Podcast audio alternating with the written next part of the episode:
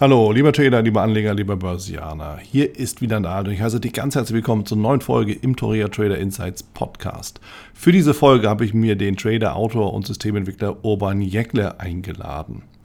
Bevor wir in das Gespräch gehen, bitte achte auf die Risikohinweise und Disclaimer in den Show Notes. Und ich habe natürlich auch ein Angebot für dich dabei, nämlich die Möglichkeit, dir das aktuelle Traders Magazin kostenlos zu sichern. Den Link hierzu findest du ebenfalls in den Show Notes. Und jetzt wünsche ich dir viel Vergnügen und gute Impulse.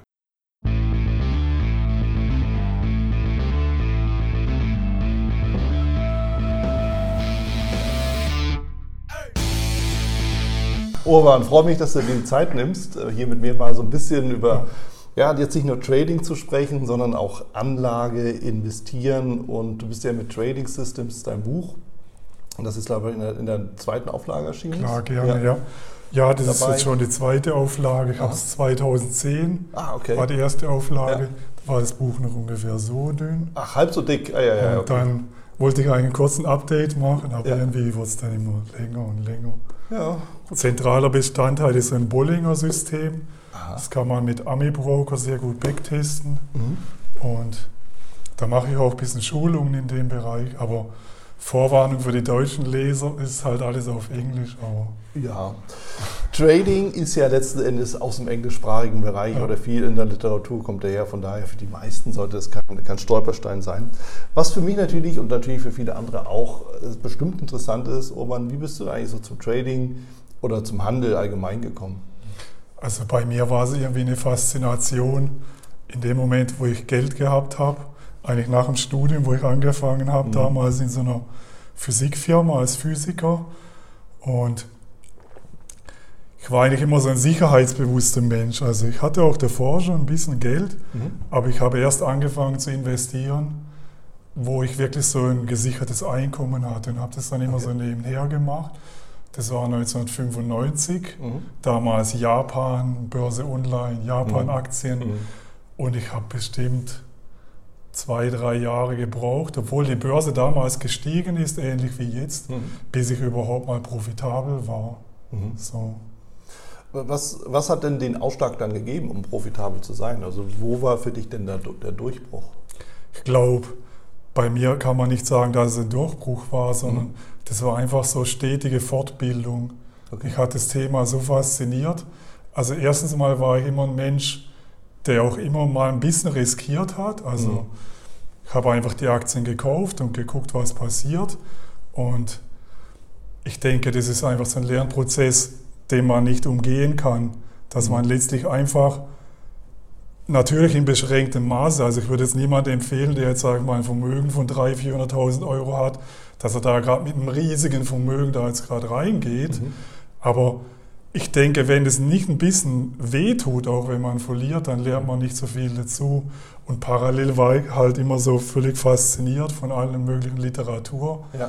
Damals gab es ja noch vor dem Traders, gab es das sogenannte Eberts Terminmarktmagazin, das kennt heutzutage niemand mehr. Also ich, ich habe da noch ungefähr 50 Magazine daheim rumliegen, alle ah, okay. aus den 90er Jahren. Ja. Und das Spannende beim Trading ist ja auch, vieles wiederholt sich. Mhm. Also eigentlich wird, wird es immer wieder neu erfunden, aber was eigentlich bleibt, sind so die Komponenten, dass immer die Psyche wichtig ist, mhm. dass wichtig ist, wie viel riskiere ich pro Position, wo legt man seinen Stopp hin mhm. und die meisten Menschen denken halt immer, das Allerwichtigste wäre der Einstieg und dass man was ganz Tolles findet. Ja. Aber es ist eigentlich immer so ein ganzheitliches Prinzip, dass man fünf, sechs, sieben verschiedene Sachen gleichzeitig beachten muss. Mhm. Und also du kennst es ja, ich meine, du bist ja Vollzeit-Trader und machst sehr interessante Sachen und machst auch sehr gute Schulungen. Und ich denke, du kannst keine einzige Komponente weglassen, insbesondere nicht die psychische, weil mit, du kannst an einem Tag einfach so viel verlieren, wie du davor in Wochen, die aufgebaut hast, wenn man locker, wenn man nicht aufpasst. ganz, geht halt ganz locker, schnell. Ja. Umgekehrt geht es leider nicht so einfach. Genau. Ja, kannst du nicht an einem Tag alles verdienen, was dir, ja, aber im Endeffekt, du hast ja mehrere interessante und auch wesentliche Punkte angesprochen. Einmal, du hast begonnen, wirklich den Handel aufzunehmen, als du eigentlich das gar nicht nötig hattest. Richtig. Wie wichtig ja. ist das denn überhaupt, um dann in Ruhe zu arbeiten? Das heißt, ich verstehe, du hast eigentlich neben dem Beruf angefangen. Also, ich denke, dass es sehr wichtig ist, erstmal eine Phase zu haben, wo man ein gewisses Sicherheitsnetz hat mhm. oder es zusammen, also gut zusammen finde ich auch schwierig, wollte jetzt sagen, zusammen mit dem, ein, mit dem anderen Trader. Mhm. Man kann von dem bestimmt irgendwas lernen, man kann von jedem was lernen, in so Schulungen wie jetzt mit dir zum Beispiel. Mhm. Aber ich denke, letztlich muss man es ja selber machen irgendwann. Und in dem Moment, wo man da halt steht und das Risiko ist zu hoch, ja. dann kann man das psychisch nicht mehr so in der Balance halten. Mhm. Ich denke, die Menschen sind natürlich unterschiedlich. Manche ja, Leute klettern auch, was weiß ich, auf hohe Häuser oder was weiß ich mhm. alles, mhm. wo andere Leute sofort Angst kriegen. Aber im Prinzip ist es ja so, man setzt sein Geld ein und es tut auf jeden Fall gut, wenn, wenn das einfach so viel ist, wenn man es verliert, dass man das verschmerzen kann, ja. dass einem nicht irgendwelche Bekannten oder irgendwelche irgendwelche Leute, wo man halt Schulden dann gemacht hatte, in mhm. Gefahr kommt oder überhaupt so ein schlechtes Gefühl dabei kriegt, dass man nicht weitermachen mag. Das ist der Grund, warum viele aufhören, mhm.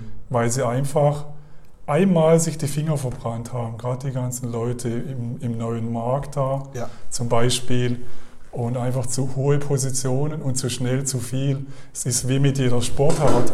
Sportart. Man muss es langsam lernen, das ist ein stetiger Prozess. Ich würde sagen, das hat mich mehrere Jahre gekostet und ich würde nie sagen, dass ich am Ende des Prozesses bin, weil die Märkte ändern sich. Ja. Da hat sich sehr viel auch die letzten 20 Jahre verändert. Ja. Wo ich angefangen habe, die ersten Handelssysteme zu programmieren, damals mit Excel und mit Metastock mhm. und dann oh kam TradeStation ja. und Heutzutage mache ich ja so Portfoliotests mit Ami-Broker. Mhm. Das wird alles komplizierter, es wird schneller.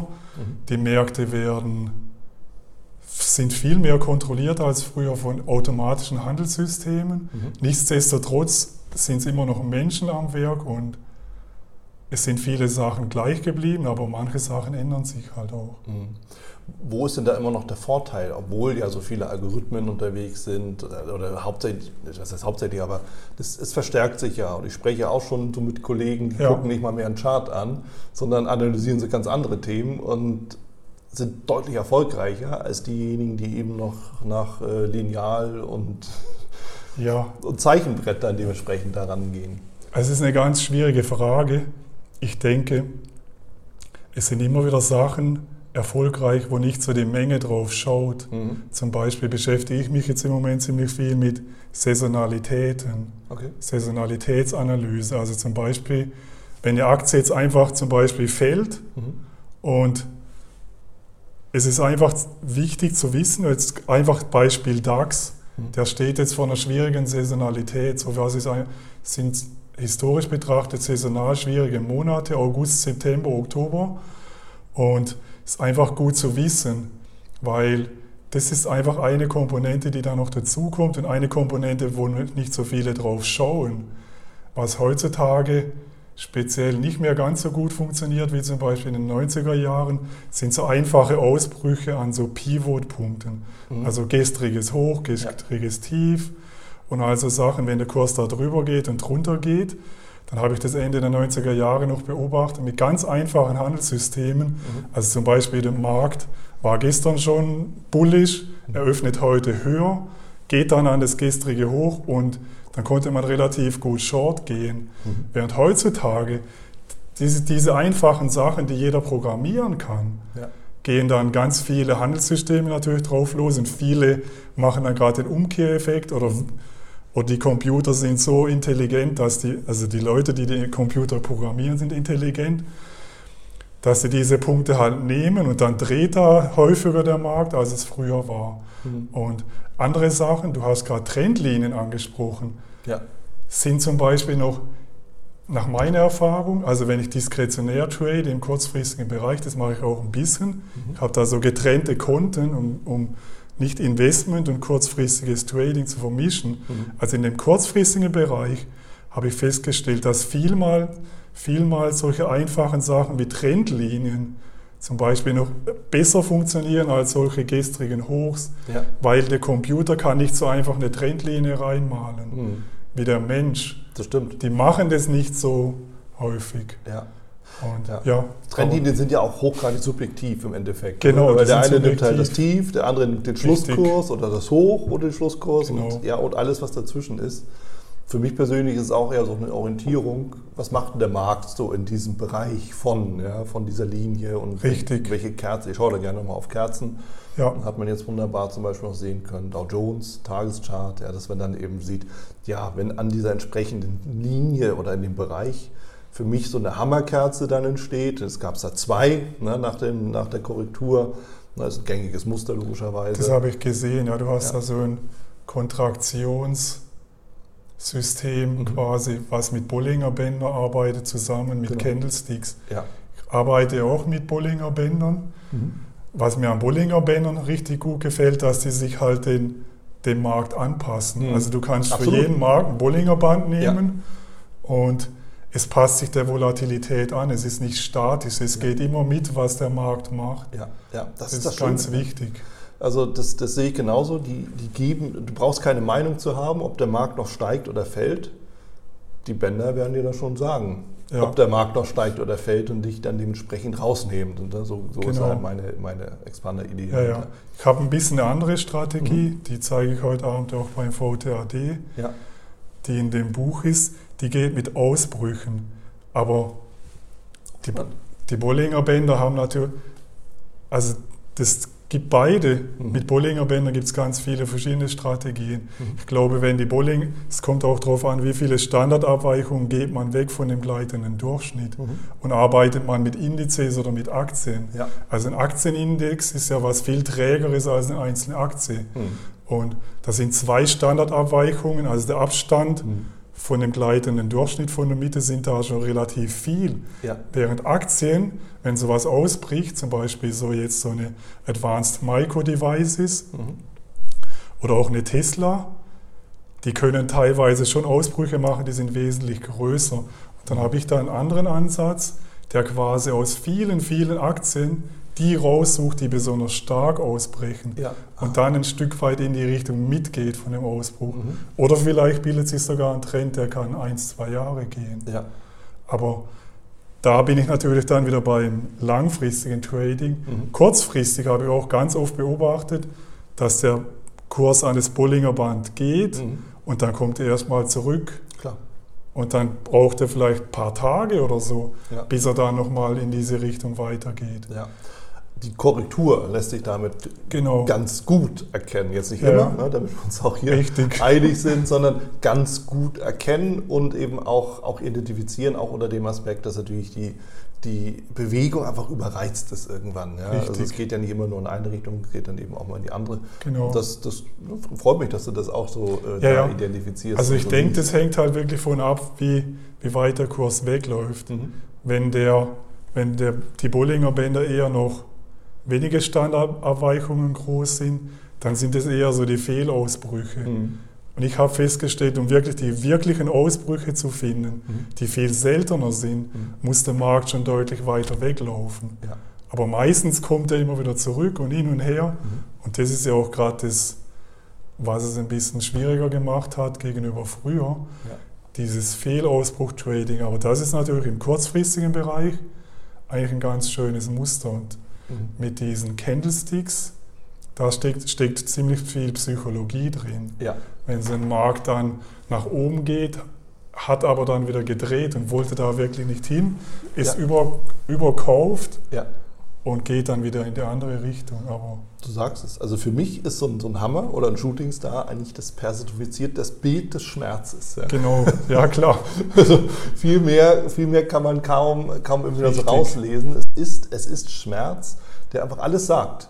Ja. Hier sind viele Leute auf dem falschen Fuß erwischt worden. Ja, und dementsprechend ist das ein- eine Möglichkeit, um eben einfach das auch aufzugreifen. Richtig. Du hast ja hier in deinem Buch Trading Systems, gehst ja auch darauf ein, Handelssystem, Handelssysteme zu entwickeln, zu testen. Was beinhaltet denn ein gutes, solides, stabiles Handelssystem? Worauf kommt es da an? Also das ist ein sehr Es kann ein ganz einfacher Prozess sein mhm. und es kann ein ganz schwieriger Prozess sein. Mhm. Und nach meiner Erfahrung ist die, dass wenn der Prozess einfach ist, sind die Systeme meistens besser. Ja. Also zum Beispiel habe ich hier in dem Buch ein System Monatsanfang. Mhm. Das haben verschiedene andere Trader, haben das auch in Deutschland oder auch international. Den Effekt gibt es einfach. Ja, dass zum Beispiel jeden Monatsanfang im Durchschnitt ein bisschen Geld in den Markt fließt. Mhm. Und irgendwann habe ich das halt gesehen, dass es diesen Effekt gibt. Der ist auch begründet, weil da ist natürlich am Monatswechsel die Leute kriegen im Endeffekt ihren Lohn, das ist immer noch so. Mhm. Für Fonds ist es auch wichtig, da wird immer abgerechnet. Mhm. Also ganz viele Sachen passieren um den Monatswechsel. Sparplan. Genau. Ja. Und dann kann man relativ ein einfaches System bauen, was auf vielen, vielen Märkten funktioniert. Mhm. Und dann, dann muss man aber andererseits aufpassen. Das wäre jetzt ein Beispiel von einem guten System, mhm. was man hernehmen kann, was funktioniert. Und man könnte, wenn man mehrere solche Systeme hat, die miteinander kombinieren. Das ist eine gute Möglichkeit. Das andere, wenn jetzt eine komplizierte Fall, sprich ich jetzt auch mal, da bin ich am Anfang total in die Falle getappt, mhm. als ich angefangen habe, Handelssysteme zu entwickeln, weil ich einfach optimiert habe. Man kann zwei gleitende Durchschnitte nehmen ja. und die einfach so viel optimieren und dann ein Trendfolgesystem bauen. Und wenn man lang genug rumoptimiert, hat man eine gute Kapitalkurve in der Vergangenheit. Mhm. Das Problem ist halt, es wird im realen Handel zusammenbrechen, wenn man zu viele Parameter da drin hat. Ja. Darum also, geht es ein bisschen in meinem Buch. Das richtet sich dann mehr an so Leute, die, die wirklich technisch dann äh, interessiert sind und Ami-Broker lernen wollen, um wirklich Systeme selber zu entwickeln. Aber da muss man aufpassen, dass man das nicht überoptimiert. Mhm. Und ein Ausweg, zum Beispiel, wenn wir jetzt mal ein Bollinger Bandsystem nehmen als Ausbruch, wenn man das auf einem einzelnen Markt nimmt, könnte man das ja anpassen. Ja, man könnte ja, die, die Länge anpassen und die Weite von dem System und so lange optimieren, bis es funktioniert. Ja, Curve Fitting. Aber das bringt da nichts, genau, du sagst es. Und ich bin dann den Weg gegangen, dass ich einfach ein System den Ausbruch so schwierig gemacht habe, also ich mache das jetzt relativ einfach, mhm. dass der Markt ganz weit wegkommen muss auf so eine Aktie, bis er ein Kaufsignal erzeugt. Das führt dazu, dass zum Beispiel eine Daimler-Aktie, die hat bei mir in den letzten 20 Jahren ein einziges Bollinger-Signal gehabt, mhm. weil die Daimler-Aktie im Moment, die geht ja jetzt mehr runter oder mhm. seitwärts. Mhm. Und wenn die hochgeht, muss die in meinem System extrem hochgehen. Ja. Und dann kann man sagen, ja gut, dann kann man das System nicht auf eine Daimler-Aktie anwenden. Der Ausweg besteht dann darin, dass man dieses profitable System, was Signal, was seltener auftritt, mhm. einfach auf ganz viele Aktien gleichzeitig anwendet. Das heißt, im Prinzip lasse ich dann den PC 100 mhm. Aktien Minimum scannen, oder besser sind 500, zum Beispiel S&P 500, ja.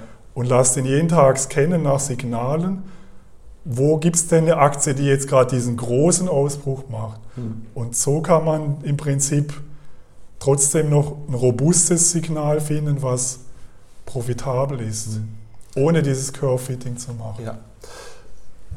Was uns ja im Endeffekt zu diesem Thema Backtesting bringt. Ja es gibt ja Pros und Cons. Ja, man kann auf sagen, Fall. ich schaue auf den Chart und mache halt sozusagen visuell manuelles Backtesting. Ja. Ne, gerade dann, wenn ich viel diskretionär handle oder auch kurzfristig handle. Aber es gibt natürlich auch so die Situation oder halt die Möglichkeit, Ami-Broker oder auch andere Systeme mhm. dann eben zu nutzen, um eben einfach das, das rechnerische Backtesting ja. zu machen. Wo liegt denn der Vorteil tatsächlich und wo könnten Stolperfallen lauern? Also auf den Chart gucken. Ich finde das, finde, da, finde das das Allerwichtigste, dass man erstmal auf den Chart guckt, mhm. weil man kann nicht einfach ein Handelssystem einfach so aus dem Trockenen ohne Markterfahrung entwickeln. Man muss ja. ein Gespür haben für den Markt, man muss mal ein paar Signale sehen und man kann nicht einfach den Computer losrechnen lassen. Mhm. Wenn man einfach den Computer rechnen lässt, ohne dass man Ahnung hat von den Märkten, dann würde man Jahre rechnen und man findet aber nichts Richtiges. Man ja. muss eine gewisse Markterfahrung haben. Und das Schwierige, sage ich mal, für Anfänger ist, wo fängt man an? Mhm. Ich fange im Prinzip immer wieder an, also mache ich das seit den 90er Jahren, dass ich einfach Literatur studiere, gucke, was andere Trader machen. Mhm. Also ich orientiere mich vor allen Dingen an Tradern, die erfolgreich sind. Idealerweise. Also, idealerweise, genau. Es gibt ja einen Haufen Leute, die irgendwelche Patterns publizieren. Ja. Ich will jetzt da niemand irgendwie schlecht reden, aber jeder Dritte hat irgendwie einen eigenen Indikator, den er irgendwie nach sich benennt. Ich gucke halt, welche Systeme sind langfristig erfolgreich, wie mhm. zum Beispiel bei diesem Ivy-Portfolio, wo halt jemand auch mit einem relativ einfachen System eine Rotation aus fünf Marktgruppen, mhm. wo man quasi immer wieder investiert in Aktien, ja. in Immobilien, Anleihen ah. und Rohstoffe. Das wären jetzt vier Marktgruppen, aber mhm. Das ist ein Amerikaner, der das entwickelt hat, mhm.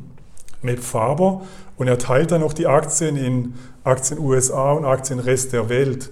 Ich habe es mittlerweile noch weiter untergliedert, so in Anlehnung an Jesse Livermore, noch in einzelne Branchen, habe jetzt elf Marktgruppen. Okay. Und im Prinzip ist es eine Rotation. Ja. Man guckt immer, welche die letzten zehn Monate am stärksten waren. Im Moment wäre das zum Beispiel Gold mhm. Und die US-Aktien, angeführt von Technologie. Ja. Und dann würde man jetzt immer noch, im Prinzip so lange wie der Trend hält, mhm. geht man in diese Marktgruppen rein. Mhm. Und jetzt fragen Sie mich natürlich, oder du, du mich, für die Zuschauer jetzt, wie lange hält der Trend? Das weiß man halt nicht. Weiß keiner. Aber jetzt einfach nur rauszugehen aus Edelmetallen oder aus diesen Technologieaktien, nur weil der Markt hochgelaufen ist, mhm. das kann man nie wissen, mhm. wann, der, wann der Trend endet. Ich weiß noch genau, wie das 1999 war. Da hatte ich mein, mein Depot voll mit Technologieaktien, mhm. sowas wie Nokia, SAP, ja. und habe auch die ganze Zeit die, Liter die Literatur studiert und gesehen, dass alle möglichen Indikatoren waren heiß gelaufen, ähnlich wie jetzt. Vollkommen überkauft wahrscheinlich. Völlig überkauft und ja. trotzdem ist der Markt noch von Oktober 99 bis März 2000 hat sich nochmal verdoppelt, mhm. diese ganzen Technologieaktien. Und niemand weiß, wie weit, wie weit das geht. Und Meb Faber setzt dann einfach auf dem 10-Monats-Durchschnitt einen Stopp. Mhm. Das entspricht ungefähr der 200-Tage-Linie. Ja. Es ist natürlich jetzt der Nasdaq so weit von der 200-Tage-Linie weg, dass der Stopp sehr weit ist. Sehr teuer, ja. Genau. Ja. Drum nimmt er immer die besten drei Marktgruppen aus fünf. Mhm. Das ist theoretisch, wenn die eine Marktgruppe abstürzt, jetzt zum Beispiel Technologie, hat natürlich können sehr weit hochlaufen, aber hat auch eine hohe Fallhöhe andererseits ja, natürlich, ja. wenn die mal korrigieren.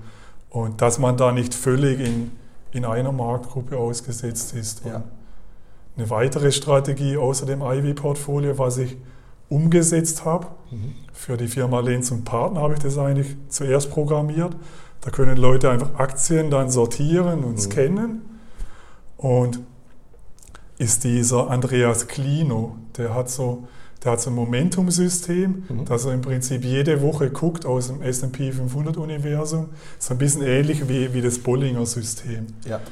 Dass man einfach immer guckt, auf die, auf die Aktien schaut, die am stärksten steigen. Und es hat sich halt historisch gezeigt, dass die, die am stärksten steigen, so einen gewissen Trend kriegen, immer noch weiter steigen. Man sieht es ja jetzt so an so Aktien wie Amazon, Apple, Facebook, die steigen immer weiter. Jeder denkt, die müssen fallen, aber ja, das hat ja einen Grund auch, warum die, die steigen. gar nichts. Genau. Man muss aber aufpassen bei dem Momentum, dass man Aktien nimmt mit einer großen Marktkapitalisierung, weil wenn man je größer die sind von der Marktkapitalisierung, desto stabiler sind die eigentlich in ihren Trends. Mhm. Während wenn die ganz klein sind, dann, dann sind die mehr, kann man sich das so vorstellen, wie Schiffe im Wind. Klar. Wenn der Wind dann schneller, wenn der Wind dreht, dann drehen diese Schiffe auch viel schneller. Ja klar, und dann ist natürlich eine, ein großer Player kann den ganzen Markt machen. Und das genau. ist natürlich bei den Schwergewichten dann nicht so. Schwierig. Ne? ja. wird man nicht so zum Spielball genau. der Gewalten sozusagen. Richtig. Oder? Was machen denn aus deiner Sicht die meisten Anleger falsch? Also ich denke, dass viele einfach zu unsystematisch unterwegs sind. Mhm. Dass es viele zum Beispiel schaffen, in Anführungszeichen, obwohl der Markt steigt, verlieren die Geld. Und das ja. liegt halt einfach dran, weil die im Prinzip überhaupt keinen Plan haben. Mhm. Also ich habe im Endeffekt auch so angefangen. Jeder fängt so an. Ja, wie soll es auch anders gehen? Genau. Ja, der Markt steigt und dann findet man halt was und kauft das. Und ja. ich, ich, würde jetzt auch niemand sagen, dass er was richtig Schlechtes gemacht hat, wenn er eine Wirecard gekauft hat, mhm. weil es stand überall. Selbst da haben sich die Politiker und alle ja. Börsenaufsicht haben alle massiv geschlafen. Und, aber viele sind dann halt ohne System unterwegs und das System hätte in dem Fall ja schon einfach sein können, dass sie einfach einen Stopp haben. Ja. Und dann irgendwann aus dieser Aktie rausgehen und nicht in so einen Modus verfallen, ah ja, sind ja jetzt nur Buchverluste, es kommt wieder hoch. Und das, das sind solche typischen Anfängerfehler halt, dass die Leute viel zu lang immer glauben, es müsste wieder drehen. Mhm. Ich glaube, 80 Prozent aller Autofahrer glauben, dass sie zu den besten 10% gehören oder irgendwie so. Kann schon gar nicht sein. Der Mensch überschätzt sich einfach gnadenlos ja. die ganze Zeit und ich nehme mich da auch selber nicht aus, wenn ich jetzt solche Systeme zum Beispiel habe wie Ivy-Portfolio mhm. und zu Anfang des Jahres waren da die Anleihen auf Kauf. Ja, da, und dann muss man in Anleihen investieren mhm. Und das ist total kontraintuitiv. Ja. Wenn ich dann sehe, wie die Anleihen, ja, die Notenbanken drucken Geld in Billionenhöhe, jetzt war ja gerade wieder von der EZB 700 Milliarden Euro in irgendwelche Rettungsprogramme und da sind mir eigentlich jetzt im Moment die Anleihen sehr riskant. Mhm.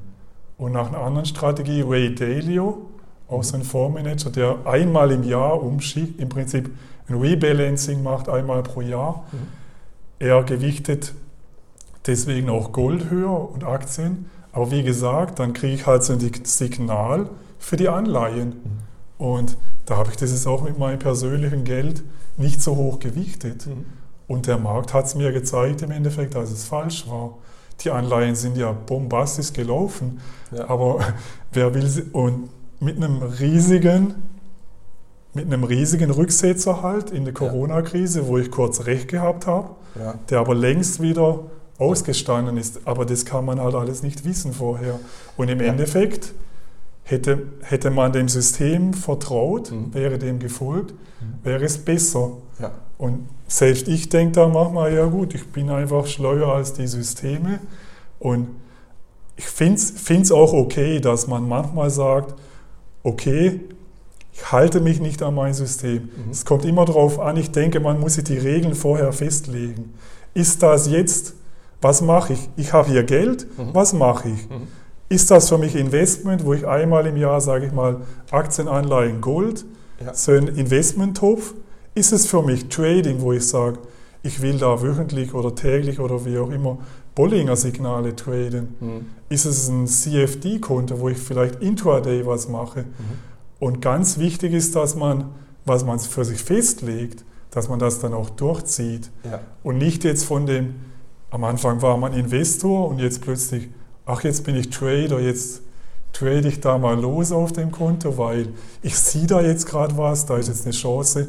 Das ist das Allergefährlichste. Also man steht sich eigentlich dann einfach selber im Weg, wenn man die Disziplin nicht hat. Ja, also das Hin- und Herspringen, ja, ja, es gibt ja auch viele Trader, aus denen werden dann Investoren, weil sie eben mhm. einfach ihre Schieflage mhm. nicht auflösen. Genau, wie jetzt bei Wirecard, wenn die dann sagen, okay, jetzt trade ich das oder so. Ah, das war kurzfristig gedacht, ist aber, glaube ich, eine gute Story. Genau. Ja, da bleibe ich dran. Ja, was bleibt dir auch ja, anderes übrig, richtig. als zu hoffen, dass, ja. dass, du da irgendwie wieder vom Fleck kommst. Aber das ja, ist natürlich genau. nicht die Idee. Das hat ja auch nichts mit Professionalität zu tun. Genau. Du hast es ja eben schon so ein bisschen ins Gespräch gebracht, das Thema der Psychologie. Ja, also das heißt, warum verfolge ich mein eigenes System nicht, wenn ich voraussetze, ich habe eins und habe trotzdem und das finde ich spannend, dass du auch sagst, das passiert mir auch, habe trotzdem okay. dagegen gehandelt, weil ich sage, ich glaube es einfach nicht. Nee, ich, ich, weiß es wieder mal besser. So, und das ist ja eine typisch menschliche Eigenschaft. Es ist einfach schwierig, weil das Problem ist auch, Systeme haben genauso Rückgangsphasen wie der diskretionäre Trader. Ja, natürlich. Und ja. bei einem, man muss gar nicht mal glauben, dass man, wenn man einem Handelssystem folgt, dass es so viel einfacher wäre, als wenn man diskretionär handelt. Mhm. Es ist eigentlich einfacher, wenn man dem System komplett vertrauen kann. Ja. Also wenn ich wirklich daran glaube, idealerweise habe ich das System selber entwickelt, mhm. idealerweise hat es eine Logik, mhm. wie zum Beispiel so ein Monatsanfangssystem. weil das Vertrauen ist ganz wichtig, weil wie jeder diskretionäre Händler wird auch dieses Handelssystem irgendwann mal einen Rückgang haben von 10%, vielleicht 20%. Ja. Und normalerweise sollte es nicht viel höher sein, weil Verluste sind okay, mhm. aber wenn die Verluste zu groß wären, dann wird es irgendwann mal dazu führen, dass man nicht mehr handeln will oder kann, das ist klar. Ja. Also muss man im Prinzip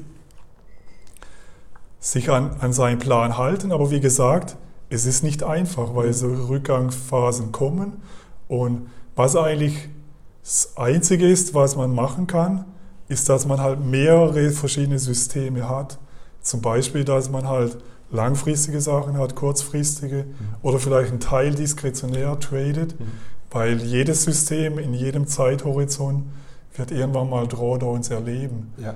Nur halt ist immer die Frage, wie groß die sind. Also zum Beispiel bei diesem Ivy-Portfolio von Med Faber, das Buch habe ich auch dabei, das ist dieses hier, gibt es leider auch nur, auch nur auf Englisch. Mhm.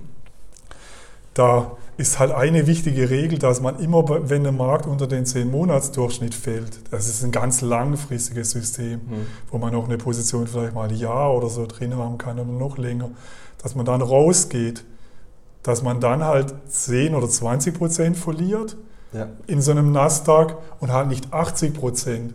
Weil man muss halt überlegen, Nasdaq hat halt im Jahr von 2000 bis 2003 hat der Nasdaq 80 Prozent verloren. Mhm. Und der neue Markt, das weiß ich jetzt noch, da war beim Börsenteam Darmstadt, so ein kleiner akademischer Verein, mhm. da war so ein, ja, der hatte schon ein bisschen mehr Erfahrung an der Börse und hat den ganzen neuen Markt mitgemacht. Mhm. Es mhm. hat aber dazu geführt, dass er sehr selbstsicher war.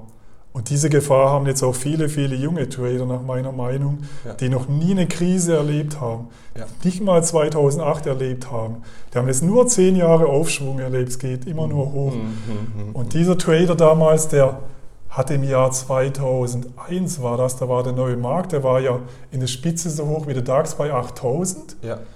Und dann sind die beide runtergekommen, der neue Markt und der DAX, und waren dann so ungefähr bei 3000. Und da hat er gesagt an so einem Stammtisch, Jetzt ist der neue Markt bei 3000, aber jetzt kaufe ich. Der hatte einfach nur immer steigende Kurse gesehen, hat gesagt, von 8000 bis 3000, so eine große Korrektur. Und der neue Markt ging ja noch bis auf 100, glaube ich, bis er dann irgendwann mal komplett verschwand und dann kam der TikToks. Ja. Und ist ja Wahnsinn im Prinzip, was jetzt in den USA läuft mit den Robin Hood Tradern, ja. die aber im Moment mehr richtiger liegen als viele Profis. Viele Profis sind die ganze Zeit pessimistisch und short. Ja. Da gehöre ich auch nicht dazu, weil ich denke, dass die massive Liquidität der Notenbanken einfach dafür sorgt, mhm. dass es hochgeht. Aber wie gesagt, ich habe da immer meinen Stopp im Markt.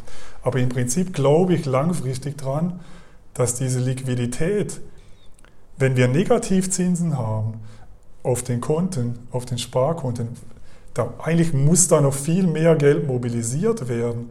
Weil wie kann ich mein Geld für minus 0,5 Prozent jemand geben, Gar der nicht. noch weiter Geld druckt? Gar nicht. Das Gar geht nicht. Gar nicht. Also von daher hast, hast du. Finde ich, muss man traden und man ja. muss Aktien kaufen, ja. ob, ob man will oder nicht, zumindest mit einem Teil, weil man, man kann es einfach nicht. Oder investieren, in Immobilien irgendwie. Ja. Oder in Gold. Apropos Gold. 2000 Dollar.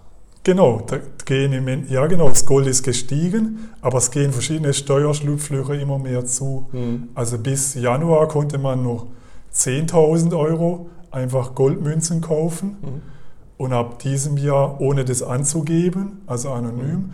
dieses Jahr offiziell wegen Geldwäsche, wobei ich glaube, Privatanleger Geldwäsche 2.000 Euro, aber egal, sei es drum bis 2000 Euro kann man jetzt noch Gold kaufen. Mhm. Und viele Privatanleger haben ja Gold-ETFs. Mhm.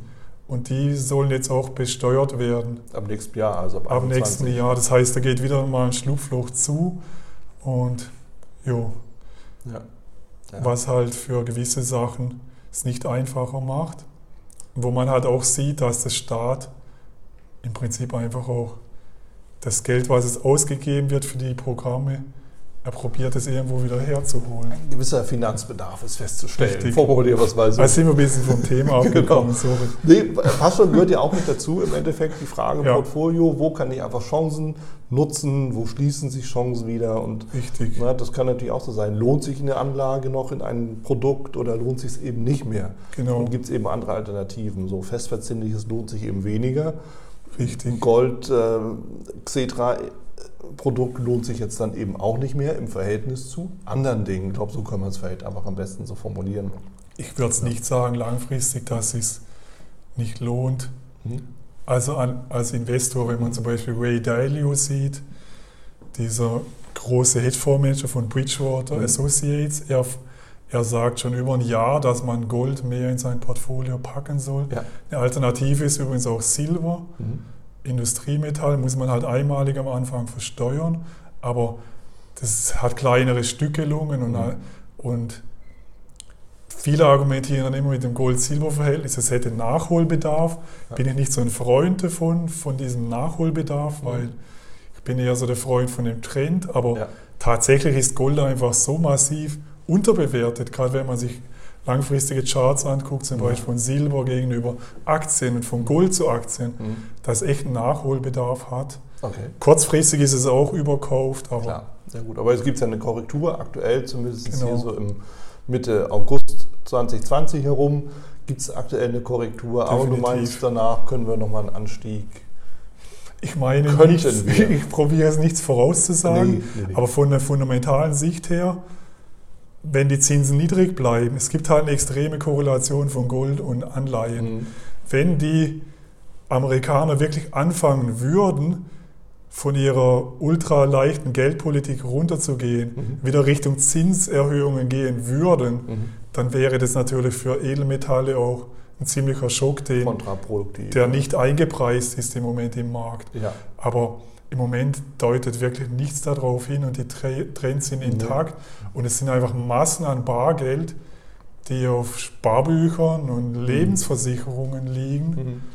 Und wenn nur zum Beispiel Versicherungen mit einem Prozentsatz in diese Anlageklasse Gold gehen würden, Mhm. würde das schon den Markt stützen. Aber wir reden vielleicht. Ja. Also ich würde sagen, man, das ist die Frage hier an der Stelle, ob man Investor ist, ja. Mhm. Investor, zum Beispiel jetzt mit Ray Dalio, wo man einmal im Jahr das umschichtet, dann wäre halt Gold oder Edelmetalle ein Teil davon. Ja. Wenn man jetzt nach mit Faber monatlich umschichtet, dann wäre es im Moment halt auch ein Trend. Es wäre ein Bestandteil des Portfolios. Mhm. Und für kurzfristiges Trading ist es eher ungeeignet, weil kann man dann mit ETFs oder Futures oder so hantieren. Mhm. Kann man natürlich auch machen. Klar. Oder mit Goldminen. Ja, es stimmt eigentlich nicht, dass es ungeeignet ist, weil das hat hohe Volatilität. Ja. Und von daher kann man da eine Menge damit machen, wenn man Fürs sich. Trading, ja. Am Ende, es gibt ja auch für, für jeden Stil das passende Produkt. Richtig. Ja? Wenn du Intraday, wenn du kurzfristig handelst, bist du im Ja. Future oder halt entsprechend CFDs dabei, ansonsten Genau. hast du ETFs oder du nimmst eben Aktien, mit denen du eben so mittelfristig auch arbeiten kannst. Also es gibt ja, und das ist das Gute, für alle möglichen Ideen auch die passenden Produkte. Genau. Auch Hebelprodukte, Hebelzertifikate sind auch das passende Ja. Produkt für den passenden Stil. Richtig. Da hast du was auch was ganz Wichtiges gesagt, was ich manchmal so bei den Seminaren erlebe, dass die Leute nicht verstehen den Zeithorizont und das passende Produkt. Ja. Also zum Beispiel das IV-Portfolio, was monatlich umschichtet, was Trends ausnutzt, die Mhm. ein halbes Jahr oder zwei Jahre dauern können, da kann ich mit Futures nichts machen. Nee. Das geht einfach nicht. Nee, also Und- nicht als normal. Aber das sind halt jetzt, sind jetzt absolute Basics, Anfängerfragen, die manchmal Ja. kommen. Aber wichtig. Weil, richtig, weil das, da sind die Leute so optimistisch und denken, Mhm. okay, kaufe einen Futures, weil Herr Jeckle sagt ja, oder seine Strategie sagt Mhm. das ja, ich sage gar nichts, ich kann keine Anlageempfehlungen geben, ich setze nur die Strategien um, ja.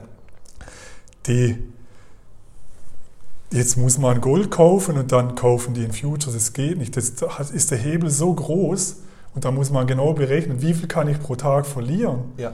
Und dann kann man mit Futures kann man nur in einem ganz kurzfristigen Bereich gehen. davor sitzen. Für, die An für Anfänger, finde ich, eignet sich sowas wie CFDs, Mhm. wobei man da halt total aufpassen muss mit den CFD-Brokern. Wie sind die Spreads, weil da Mhm. ist halt immer der Broker dazwischen, der im Mhm. Endeffekt ja auch leben muss und mitverdient, Ja. ein bisschen. Aber das hat halt viele Vorteile, weil man ganz kleine Stückelungen fahren kann Mhm. und einfach zum Lernen, zum Anfangen ist es extrem gut. Absolut. Und besser halt als direkt der Future, weil der Future, der ist so groß. Also wenn man dann jetzt auch vom DAX herkommt, Mhm. dann zum Beispiel ein DAX, ah ja gut, einen DAX kenne ich, fange ich mal mit dem DAX Future an und dann ist ein DAX-Punkt 25 Euro und der DAX bewegt sich mal 100 oder 200 Punkte am Tag, dann kann jeder ausrechnen, wie viel Kapital er dann haben muss, Ja. wenn er da damit anfangen will zu traden. Ja. ja, und vor allen Dingen auch die Bewegung auszustehen oder aus, aus, auszuhalten. Ja, Genau, bis es dann in seine Richtung läuft, Ja. wenn es erstmal gegen ihn läuft. Ja, ja. So, das ist, glaube ich, auch etwas, woran da sicherlich viele scheitern, oder? Definitiv. du? Mhm. Ja. Ober, eine Frage habe ich noch. Dann Okay. kommen wir so langsam so zum Ende, Okay. weil wir natürlich auch die Zeit so ein bisschen im Nacken haben. ja. Wenn ich jetzt anfange mit Trading oder Anlegen, bleiben wir beim Anlegen, so ein bisschen Ja. mittelfristiger Fokus, was ist deine wichtigste Empfehlung? Worauf muss ich unbedingt achten? Also ich würde am Anfang sagen, dass man auf jeden Fall mit dem Trend gehen soll. Das ist meine Mhm. Erfahrung. Mhm. Und nicht immer denken soll, dass man es selber optimal macht, Mhm. indem man es immer besser war. Also ich denke, für einen Anfänger ist das Leichteste, dass man eher das kauft, was schon am Steigen ist. Ja. Weil einfach immer der Anfängerfehler ist zu denken, alles was runterkommt, Mhm. kommt wieder hoch. Mhm. Aber es gibt einfach viele Pleiten. Ja. Und gerade jetzt in diesem Umfeld mit Corona Mhm. werden wir viele, viele Pleiten sehen. Und jetzt nur zu sagen, okay, deutsche Autofirmen oder die haben so stark gelitten oder die Bank, Mhm. denen geht es jetzt so schlecht, die kommen wieder hoch. Da- Das hat einfach seinen Grund. Mhm. Es hat seinen Grund, warum so US-Technologiefirmen so hoch steigen. Ja. Und als Anfänger lieber sich an die erfolgreichen, an die großen halten, vielleicht dann auch mal so, die gut bewertet sind. Einfach, so sage ich jetzt mal, so ein Nahrungsmittelkonzern wie eine Nestle, auch wenn es die sympathischste Firma der Welt ist oder so eine Coca-Cola. Mhm. Ja, sind es einfach Firmen, die werden einfach nicht pleite gehen, behaupte ich mal, oder sehr, sehr schwer. Das sind einfach Basisinvestments, wo man nicht so viel, sage ich mal, falsch machen kann. Mhm. Man kann bei jeder Aktie was falsch machen, aber Immer. man kann sich solche Aktien ins Depot legen. Mhm. Man kann schauen, wie sind die in der Geschichte, wenn man sie, also ich meine jetzt eine Chartgeschichte, wie sind die die letzten paar Jahre geschwankt. Ja. Da kann man sich anschauen, wenn die aus diesem so viel, man sollte jeder Aktie ein bisschen Spielraum lassen. Ich empfehle, dass man immer einen Stopp hat, Mhm. dass man den, den sich aufschreibt. Den muss man ja nicht bei der Bank irgendwie deponieren, dass er da die ganze Zeit liegt. Mhm. Aber zumindest muss- sollte man sich den irgendwie aufschreiben, irgendwie mit Plan da dran gehen. Mhm. Das würde ich einem Anfänger empfehlen. Ja. Ich habe am Anfang bei jeder Aktie habe ich aufgeschrieben, Grund des Kaufs, wo verkaufe ich die Aktie, Mhm. wenn was passiert, wenn die zum Beispiel da drunter geht oder wenn mir das Geschäftsmodell nicht mehr gefällt und dann schaut man die sich in regelmäßigen Abständen an. Aber nicht einfach zu sagen, ich kaufe jetzt eine Wirecard, weil die auf einem Euro steht Mhm. und die kommt wieder hoch bestimmt oder das wäre mein erster Tipp und mein nächster Tipp wäre einfach mit einer Begeisterung es einfach mal zu tun, aber erstmal klein anfangen, sich langsam zu steigern und dann auch ruhig mal eine Schulung zu machen, um das zu lernen. Ja. Also je nachdem, was man halt machen will, zum Beispiel bei dir in deiner Trader School kann man eine Schulung machen, wenn man das kurzfristige Trading machen will. Bei mir geht es halt mehr so Investment Richtung langfristige Sachen. Ja. Man muss es aber auch nicht machen, dass man eine Schulung macht. Man kann auch einfach sich informieren, Bücher lesen Mhm. und dann würde ich mich zuerst einfach als Anfänger an den, an den Guten orientieren. Ich sage jetzt mal Ray Dalio, Mhm. den gibt es halt nur in, auf USA. In USA ist jemand, den ich mir einfach angucke.